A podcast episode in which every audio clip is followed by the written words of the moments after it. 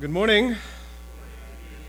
Welcome, welcome, welcome to Kahului Baptist Church. If, if, you're just joining us for the first time, whether it be from the cruise ship or elsewhere in Kahului, Maui, thank you. We are in 1 Timothy chapter 2, verse 1 through 7, as we just read. I hope you guys uh, are enjoying our time in Timothy as much as I am. Next week, we will be talking about women and the place they play in the body of Christ. Uh, and so that should be a great time. There's a story told of a poor old man who, when he was three years old, he had been taught by his mother to repeat a prayer every night. And he did this until he was 73 years old. And he was rather proud of this fact, and he often uh, did not omit telling others that he said his prayer every night for 70 years. And at the age of 73, it pleased God to afflict him severely. And he was led by the Holy Spirit to see that he was a poor sinner who had been living in a form of godliness, but had never felt its power.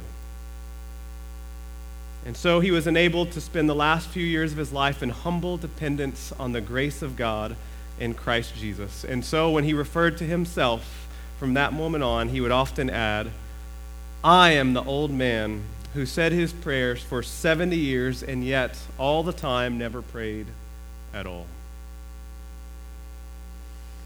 This passage is extremely important for prayer in the life of the body. At the end of chapter 1, Paul tells Timothy to wage the good warfare. Uh, this charge I entrust to you in accord with the prophecies made previously about you, that by them you may wage the good warfare.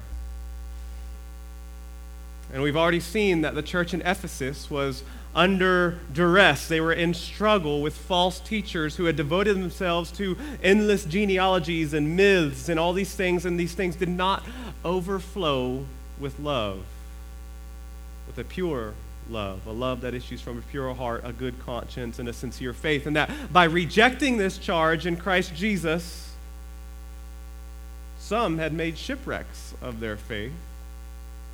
And as Paul leads into this next section, this important section in 1 Timothy chapter 2, one of the first things he highlights in waging a good warfare is the use of prayer.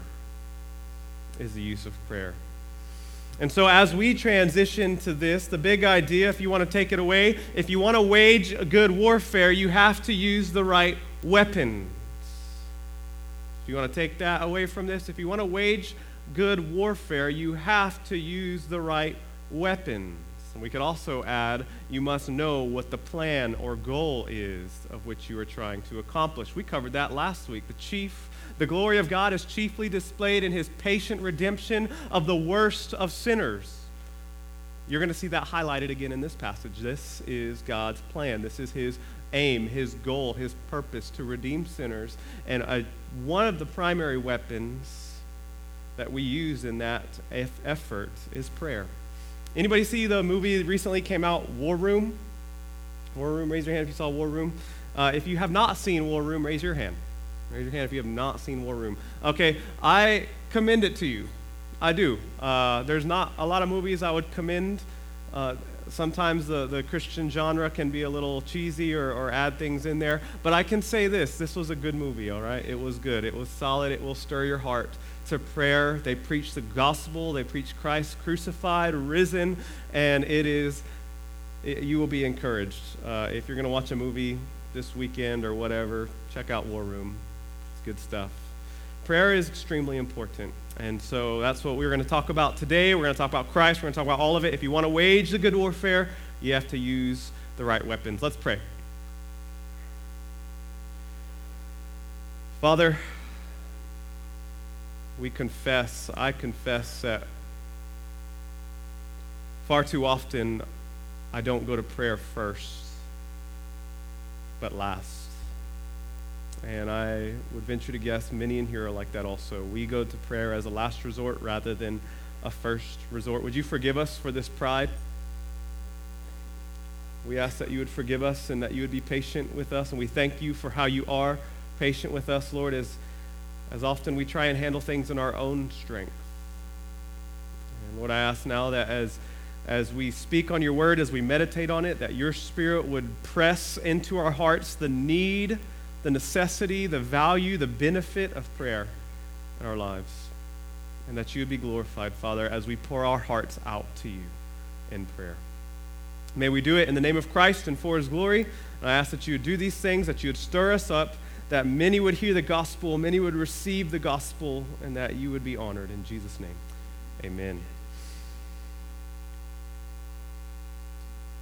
Speaking of prayer, in Luke chapter 10, verse 3, Jesus, when he sends out the 72 disciples, he says, the harvest is plentiful, the laborers are few. Therefore, pray earnestly that the Lord of the harvest would send forth more laborers into the harvest. And then he says, Go, go your way. I send you out. I send you out as lambs in the midst of wolves. That's kind of the way he leaves us. I send you out. And that's the Great Commission. We, have, we take that all the way. Go, therefore, and make disciples of all nations. And if you want to see a living illustration of how helpless a lamb is today, there's two of them outside. Check them out after service. Uh, there's two lambs. They're about this big. I was going to come in here holding it, but I didn't want them to shishi on me or poop on the stage, all right? So they're actually outside right now. My friend Nolan uh, Bryant brought them out from Haiku. I've, I confess I've never seen a lamb or touched a lamb like that. Um, that's just where, how I grew up. Didn't grow up in the farm, right? So I was like, oh, look, there they are. It's a lamb. They're very helpless and stinky, all right? So, no, they don't stink that bad, but they do smell. Uh, so, check them out. Might be encouraged. Number one, we pray for peace. Number one, we pray for peace. 1 Peter chapter 2 verse 1. First of all, then I urge that supplications, prayers, intercessions and thanksgivings be made for all people, for kings and all who are in high positions. And here's the purpose clause so that we may lead a peaceful and quiet life, godly and dignified in every way. Uh, some people would say, oh, what's the difference here between supplications and prayers and intercessions and, and thanksgivings? I would say there's not a huge difference. These are, just heaping word upon word upon word to emphasize for us the importance of prayer. The preeminence, if you will, or crucial nature of prayer in the life of the believer. So he says, first, First of all, therefore, first of all, this is extremely, extremely important. This means if we're going to wage a good warfare and combat false teaching, and if the aim of our charge is to be love, then it is extremely important to note the fact of prayer in the life of the body. Think about this. The first thing you can do in love for your brothers and sisters, the first thing you can do to care for one another as it overflows, as your faith in God overflows out of this loving heart that should overflow first, and I would say primarily for other people, in that we pray for them. That we pray for them. That we lift them up before a holy God that we plead for their souls. So often, that's, I would say, one of the last things I do in my love for other people. I might go and buy you something, or I might cook you dinner, or I may do something of that nature. But how often is it the first thing we do? Man, I love this person. I'm going to pray for them. I'm going to pray for them. Hey, what's your name, Raymond? Oh, cool. How long you been going here? Five years cool, me too. I haven't known you this whole time, right? Or I've been coming here for two weeks, dude. Awesome. Man, it was so cool to get to know that guy, Raymond, and he's part of the body of Christ. Maybe I should, I'm going to go home and I'm going to pray for you, Raymond. I'm going to pray for you, man. Just, is there anything I can pray for you for in particular? you know that would be the most loving thing you could do for him. Even if you don't know him, that would be the most effective thing you could do for him. And one of the reasons that this is hard for us is because we like to do things on our own strength, right? At the end of the day, we like to step back, whether it be at work or at home, and you look over what you did, like, man, I got a lot done today. Look at everything I got accomplished. Wow. This is what's not about, it's nice to cut the grass, right? When we do this, you cut the grass, you mow, you sweat, and you look back over your handiwork and it smells good. It looks good. Yeah, I did something. I got something accomplished today. The hard thing about prayer is we can spend a lot of time doing it, and by the time we say amen, we get up and it seems like we've done very little. Seems like we've accomplished nothing. And on top of that, now I still have to go cut my grass and do all these things. See, prayer is a great act of faith and a great act of love in that we let go of what we can do in our own strength and we get before God Almighty and we ask God, You do what I cannot. Build this person up, change their hearts.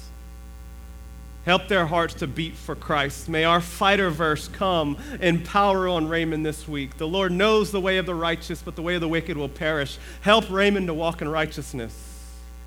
Help him to shun wickedness. Help him to love his wife like Christ loved the church. Help him to right to do all of these things. Would not be that would not that be the greatest way you could love each other and love our church? So if you love people, from the scriptures right here. You say, I love people. I love people. I love people a lot. If you love people, you'll pray for them. You'll pray for them long before you move to do anything else for them. If you love me, Pastor, you guys love me? Hey. Whoa, man, that's messed up. No, no, no. right? You guys love me?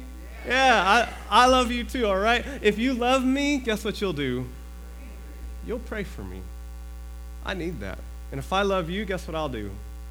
I'll pray for you. You know, that's actually one of the things that's defined as my job. You know, there's not a whole lot of tasks defined in Scripture for a pastor, what he's supposed to do. You know, one of the things is, though, prayer. To give myself to praying for you. You know, it'd actually be a sin if I did not. A grave sin, more than if you were to not pray for me. If you love me, pray for me. If you love our church, what will you do? Pray for it. I've said this before. What is the second most important book apart from the Bible in the life of our church? The membership directory, man. The membership directory. Get one of those things and pray through it. I'm not kidding. That's one of the, those, that will be the, the aim, the focus of, oh, what do I fill out the commands of God? How do I love one another and be patient with somebody? The first group of people is going to be that membership directory, man. Get to, oh, right there. Jim's got one. See? That's it. That's how he knows your names. I know he prays for you guys. It's very good. We pray through the directory. Get to know, hey, make it your challenge to work through the directory and say, I don't know who that person is. I'm going to get to know them so I can better pray for them. If you love our church, you'll pray for it. And don't view it as taking time out of your day, because it's actually not taking time out of your day. It's actually taking time and investing it in a way that you know will make a difference. It's taking your time and, and pouring it into something that you know will have an impact. One of the few things you can do that you know will have an impact. So you pray for others. So, first, he urges us to pray for all people. Then he kind of gives us an idea of what type of people he's talking about. For kings and all who are in high positions or all who are in authority. Why do we pray for kings and all who are in high positions? Why does he tell us, like, why not say, you know, pray for the poor, for the oppressed, for the homeless, the sick? Why not pray for them? Why pray for kings and all who are in high positions? Well, if you're familiar with church history, then you know there are certain periods of history that have resulted in these very powerful people, kings and all who are in high positions, using their power to persecute Christians, to kill them. And if you're being persecuted and somebody is using their power to hate you and make your life as miserable as possible, do you think your first inclination, humanly speaking, you can be honest with me here, you think your first inclination would be to pray for that person? Now, some of us in here will say, well, yeah, that would be my first inclination. Let me ask is your first inclination to pray for our president or to talk poorly about him? to criticize him? Your first inclination to pray for our mayor or to nitpick about all the things that are going wrong in the community that he's not doing anything about? Ouch. So we can identify with all throughout church history that our first inclination is often not to pray for those in high positions or authority, but to criticize them or to be angry towards them. Rather, our first inclination ought to be love flowing from a pure heart, good conscience, and sincere faith to pray. Pray for them. Not just the president, but for all who are in high positions, who all who are in these powerful positions.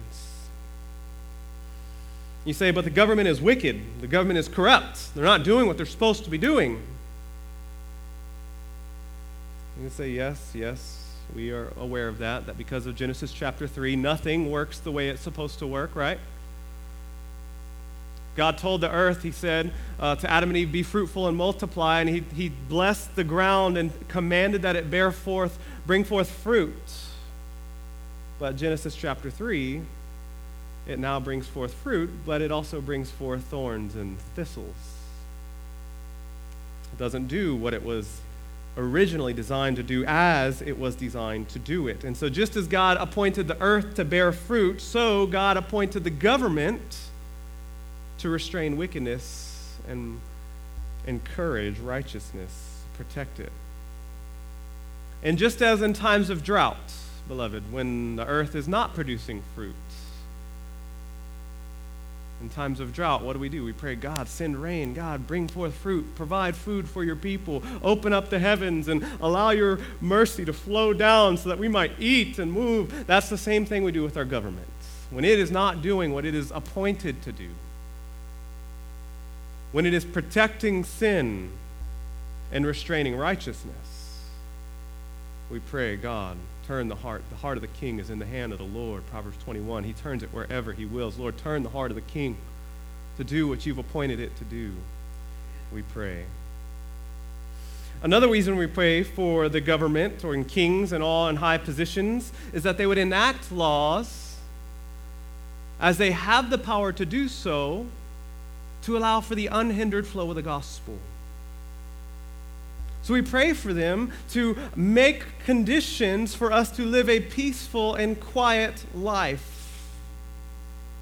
When Israel was exiled to Babylon, the prophet Jeremiah, God told him to tell the people this Jeremiah 29, verse 7. Remember now, this is Israel. They had just been slaughtered and their cities decimated by Babylon. They're now living as captives in their land, and this is what God says to them Seek the welfare of the city where I have sent you into exile. And pray to the Lord on its behalf, for in its welfare you will find your welfare. Interesting. And then Peter actually picks up on this exile thread and calls all of us exiles, beloved. All of us are in this world as exiles, pilgrims, sojourners. This is not our home. We seek a heavenly city. And then, like now, we seek the welfare of the city where we are sent. Seek their good because in their welfare we will find welfare. And so we don't merely consider what the government is presently Okay, is the government broken? Maybe you like Barack Obama. Maybe you hate Barack Obama. Maybe you like Donald Trump. Maybe you hate Donald Trump. Maybe you like Hillary Clinton, Bernie Sanders. Maybe you hate them. But we don't consider what they are presently. We consider what God appointed them to be and pray to that end. You guys tracking with me? And so it is often said that the purpose of prayer is not to get man's will done in heaven, but to get God's will done on earth. Then he says, Pray for these people, pray for them. And he says, Why? There's a reason that we may lead a peaceful and quiet life, godly and dignified in every way.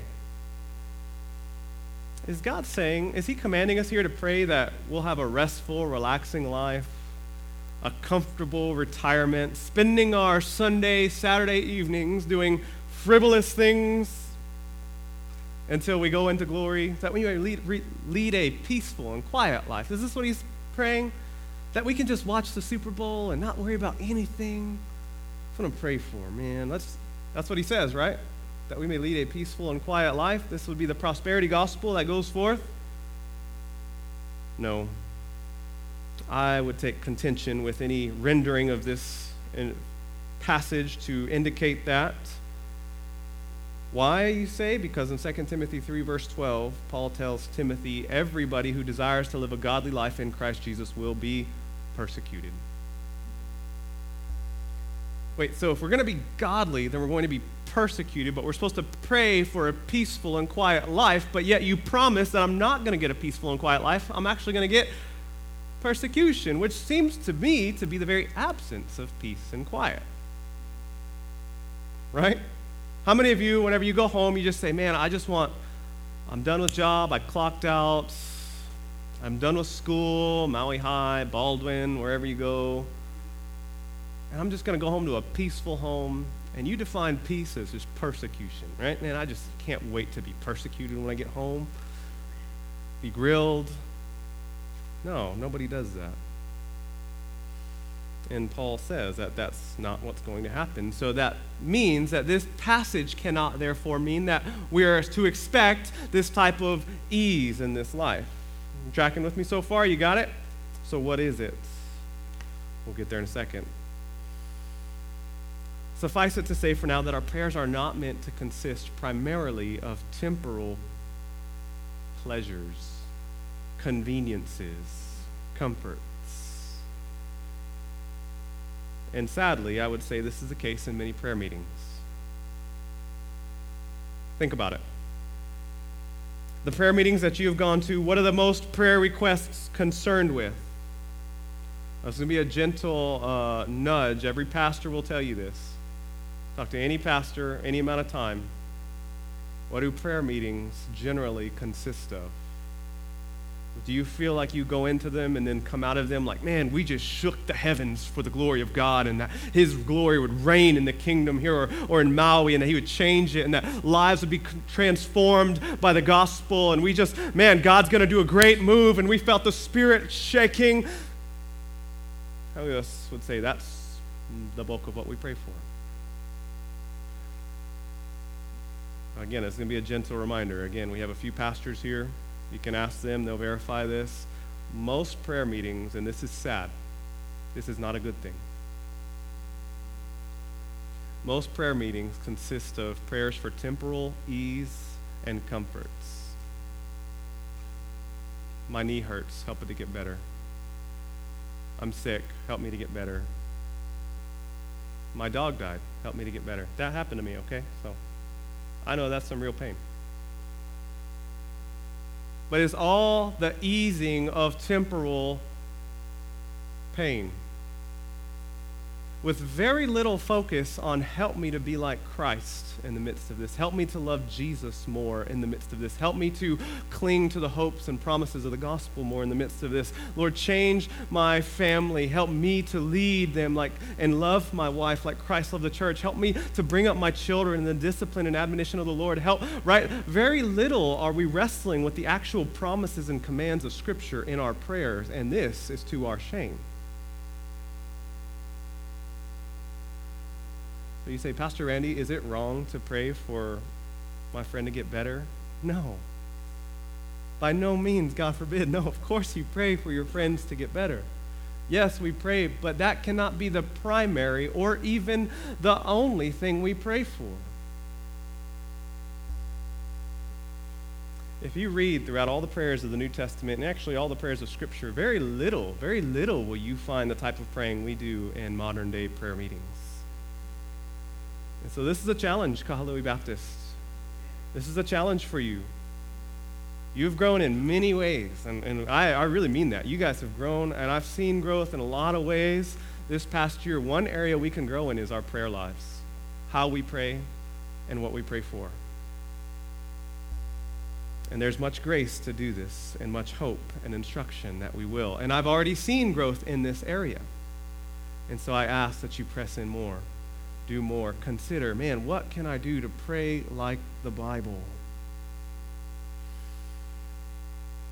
So if that's not what we're to pray for, why are we praying? Why are we praying for peace and quiet life, godly and dignified in every way? So what are we to pray for? This isn't all the Bible says in prayer, but this is one important focus of it. We are praying for a peaceful, quiet life. We are praying for conditions that allow for the unhindered, unfettered flow of the gospel. That's what we're praying for. We're praying for conditions in our lives, a peaceful, quiet life, that laws would be enacted that do not hinder us from proclaiming freely the gospel salvation message of forgiveness for all people. That's what we're praying for. And that's what we seek. We're also praying that as a church, we will be the church. And we won't just come to church, but that we'll actually be the church, that we will actually live at home a godly and dignified life. You say, why is this important? Because I will quote Bryan Chapell. He says, The indisputable fact. Why is this important that we live a godly life and dignified? The indisputable fact is the best argument for and against Christianity is Christianity. Think about that. The indisputable fact is that the best argument for and against Christianity is Christianity. Or more precisely, how Christians practice their Christianity Monday through Saturday. Christianity lived out can make inroads where few other things can. Close quote. You see what he's saying there? When we are, when we purpose to be what God has commanded us and called us and made us to be, and when he works in us and we work that out in our lives, oh, that's power that can make inroads like few things can. The reality is that the church, the church, and the power of the Spirit is one of the greatest gospel witnesses to the work and person of Jesus Christ on earth. Do you believe that? When we live together, when we function together as the family of God, as the body of Christ, as He intended us to be, we are one of the greatest witnesses to the person and work of Jesus Christ on earth. On the other hand, the flip side is when individuals and churches live lives that are not respectable, when we love, live lives that are not godly, that are not dignified, that are full of unrepentant sin toward others and yet all the while claim to be redeemed from sin and following Jesus, this can be some of the greatest hindrances to the gospel. And so the church, one of the best arguments for and against Christianity is Christianity. And so we pray, pray, pray that we may lead a peaceful and quiet life, godly and dignified in every way. Number two, prayer is pleasing. Prayer is pleasing. So, why do we pray in this manner? He tells us because it pleases God. This is good and it pleases God. How many of you have ever wondered or expressed, or maybe you've even asked me, I, I want to please God with my life? Have we ever said or thought that? I hope everybody, all right? Uh, how do I please God? What would please God in this situation? How, how do I know what is pleasing to God? I want to make God happy. I can't tell you in every case what it looks like for you to please God. Should you go down left road or right road? I don't know. I do know that if you start with prayer, that's a good place to start. I do know I'll pray for you that you'll have wisdom to know which way to go. And we can know that if you start with prayer, that pleases God. And that is good. you say, How can I spend my time well? What is a good use of my time? Praying would be an excellent, excellent use of your time. It pleases God. Why does it please God? Because He desires to save all kinds of people. That's what He says, right? For there is, sorry, verse 4. This is good and is pleasing in the sight of God our Savior. Why is it pleasing? Who desires all people to be saved and to come to the knowledge of the truth. He desires all people to be saved and to come to the knowledge of the truth. See, what was going on is likely there are these false teachers, and because they were devoted to Ms. and English genealogies, most would say that they were proclaiming some type of Jewish, spiritual, elitist salvation. In other words, this salvation was only for a certain group of people, or a certain class of people, not necessarily for everybody. And Paul is counteracting this and is saying, no, actually, God desires to save all people. Kings, poor people, rich people, powerless people, white people, black people, Jewish people, Gentile people, all types of people. That God's universal offer of redemption is without distinction.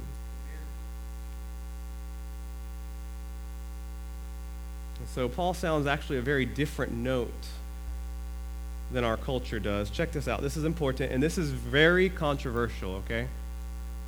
It's extremely controversial. I'm not joking. Many times I joke when I say this is very controversial, all right? But this is actually not joking. This is very controversial next verse, if it's on the screen, verse 5. There is one God. Are we controversial yet? Yeah, we already got controversial, but it gets more controversial. There is one God, and there is one mediator between God and men, the man Christ Jesus. you realize you couldn't say something more controversial than that right now in our society. You realize you can't say something in school, a university campus perhaps, at your workplace, than that verse right there. And it starts off there is one God. That's it. Paul sounds a very different note than our culture right now on this topic. Back in his day, there were many gods. There was a pantheon of gods. Many, many Greek gods, Roman gods. Some of them overlapped. The Jewish God. And many gods, many ways of salvation. Our culture is actually saying some of the similar things, but totally different. What our culture is saying today is they would say, yeah, there's one God. Yeah, there's one God, one essence, one universe, whatever that is, and all roads lead to Rome for that reason. Right? So whether you're a Buddhist, because there's only one God, you're all going to find out at the end of time that you are worshiping the same thing, right? You guys hear this? Many rivers, one ocean. Or there's the famous pluralist picture, right? The elephant. Are you guys familiar with this? The elephant, the blind man holding the elephant. They're all blindfolded. One of them has a tail, help that person. Uh, one of them has a leg. One of them has the trunk. Another one has another leg. And they're all blindfolded. And so the metaphor goes that they're all holding on and they're thinking they're holding something different. And one day the blindfold is going to be removed and they're going to find it's one and the same. This is what our culture magnifies right now. Pluralism is what it's called. Religious pluralism. And so it sounds like so far very similar. There is one God. But the Bible actually, Paul would flip this on its head and say, because there is only one God, there is only one way of salvation, not many. Actually, it's just the opposite. Not that there's one God in many ways to get there, but there is one God, and the next phrase clarifies that, for there is one mediator between God and men, the man Christ Jesus. he reasons the exact opposite.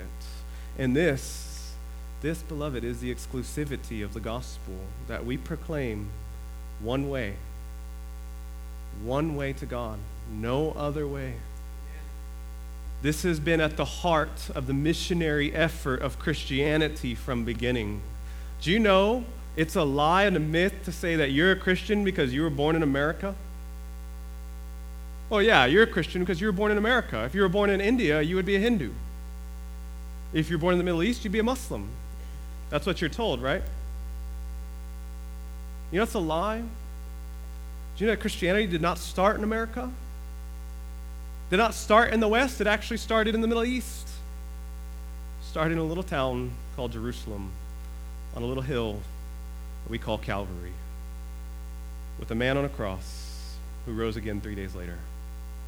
And the very heartbeat of Christianity that has driven the urgency of missions more than any other religion has been that there is no other way to God except through Christ.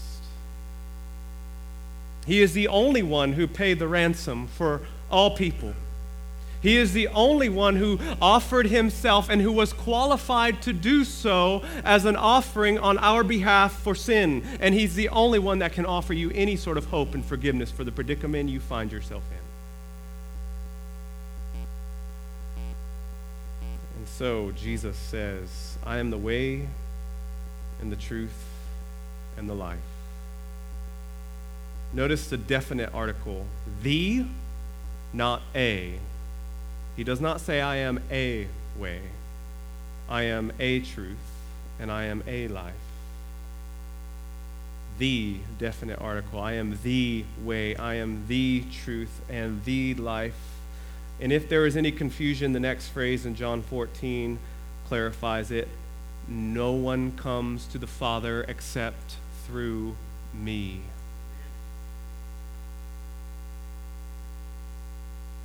Albert Mohler, the president of Southern Baptist Theological Seminary, in his sermon entitled The Open Door is the Only Door, says this, and I quote If all we need is a teacher of enlightenment, then the Buddha will do. If all we need is a collection of gods for every occasion and need and hope, Hinduism will do. If all we need is a tribal deity, any triady, tribal deity will do. If all we need is a lawgiver, Moses will do. If all we need is a set of rules and a way of devotion, Muhammad or Joseph Smith will do. If all we need is inspiration and insight, Oprah will do. But if we need a Savior, if we need a Savior, only Jesus will do. End quote. If we need a Savior, beloved, we need somebody to pay our ransom. We are slaves to sin, dead in our sins and trespasses. If we need a Savior, only Jesus. Forever and only Jesus. And so we proclaim Jesus not out of a burdensome, loathsome duty as if, oh, we Christians are just so bared down, we have to say only Jesus because that's what he said. No, no, no, no, no, no. We joyfully, we happily preach Christ crucified, a stumbling block to Jews and folly to the Gentiles, but to those who are called, both Jews and Greeks, Christ, the power of God, and get this, and wisdom of God. Far be it from us Christians, far be it from us that if God's plan of redemption through his only begotten Son, Jesus Christ, is the only way of redemption, then far be it from us to feel ashamed of this gospel. To feel as if this is a loathsome message we bear. This is good news, good tidings. Not that there's only one way, but that there is one way, and He has made a way to undeserving sinners if you will repent and turn to Christ. And so we say, we say there is one mediator between God and man, the man Christ Jesus. And he was not given for a certain group or class. He was given for all people. All people. Such that if you repent and today turn and exercise faith in Christ, not only is He able to deliver you, He will deliver you. He will deliver you. So, beloved, pray, pray, pray some more as an overflow of love because that's the only thing that will change the hearts of anybody and because this is pleasing and good in the sight of God our Savior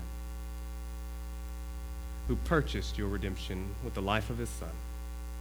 Let's pray.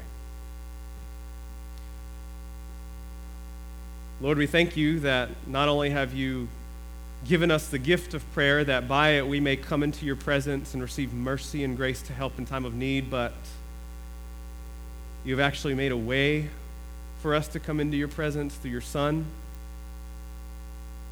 And we also thank you that you provided us an example as to how we should pray in the Lord's Prayer, as well as John chapter 17. Lord, I pray that we would be a church of people who are defined by how we pray for one another, how we pray for your will to be done, your kingdom to become, to come. And we ask that your kingdom would come this morning. In Jesus' name, amen.